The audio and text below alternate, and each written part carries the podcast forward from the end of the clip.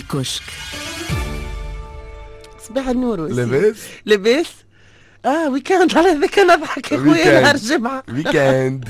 وخويا قداش عندك مع لي ديتاي انت؟ مالاش نعم. تي جي اي اف بالانجليزية. تي جي اي اف. سو اف نمشي للكشك. صباحكم بالخير الناس الكل. عشان تي جي اي اف. Thanks God it's Friday. Yeah, thanks God it's Friday. So صباحكم بالخير. اليوم قلت نبدأ بالأخبار السعيدة ويزي يا خويا هكا. Thanks God it's Friday. يزي يزي يزي يزي يزي. والبداية بجريدة الشروق الصفحة 2. شدوا عندكم توسيع شارع لحبيب بورقيبة. إيه حسب شيخة مدينة تونس قالك باش يوسعوا في الافينيو ويولي يوصل للعك عام 2022. اش قاولكم؟ هاي الاستثمارات ولا لوح. تخيل انت يعني قداش مازال محسوب ايامات ويبداو يوسعوا في الافينيو باش يولي يخلط للاك. ما لا نظفوه لا دهنوه لا قدوه لا عملوا وجهات، اما كمان باش يوسعوا فيه.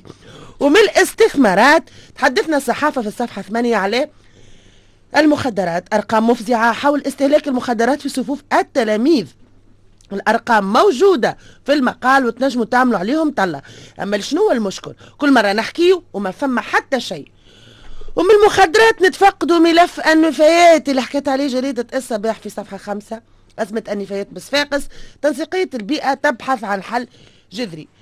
هاكم تشوفوا والجرائد الكل تحكي على محاولة اغتيال الرئيس، المحاولة رقم قديش، والآخرون وهؤلاء والعظمة والعظم والعظام، وقانون المالية اللي صدقوا عليه رغم الإكراهات، والباس سانيتير، وإصابات الأوميكرون، وإضراب جوع المواطنين اللي ضد الانقلاب، وهوكا تصاور موجودة بارتو.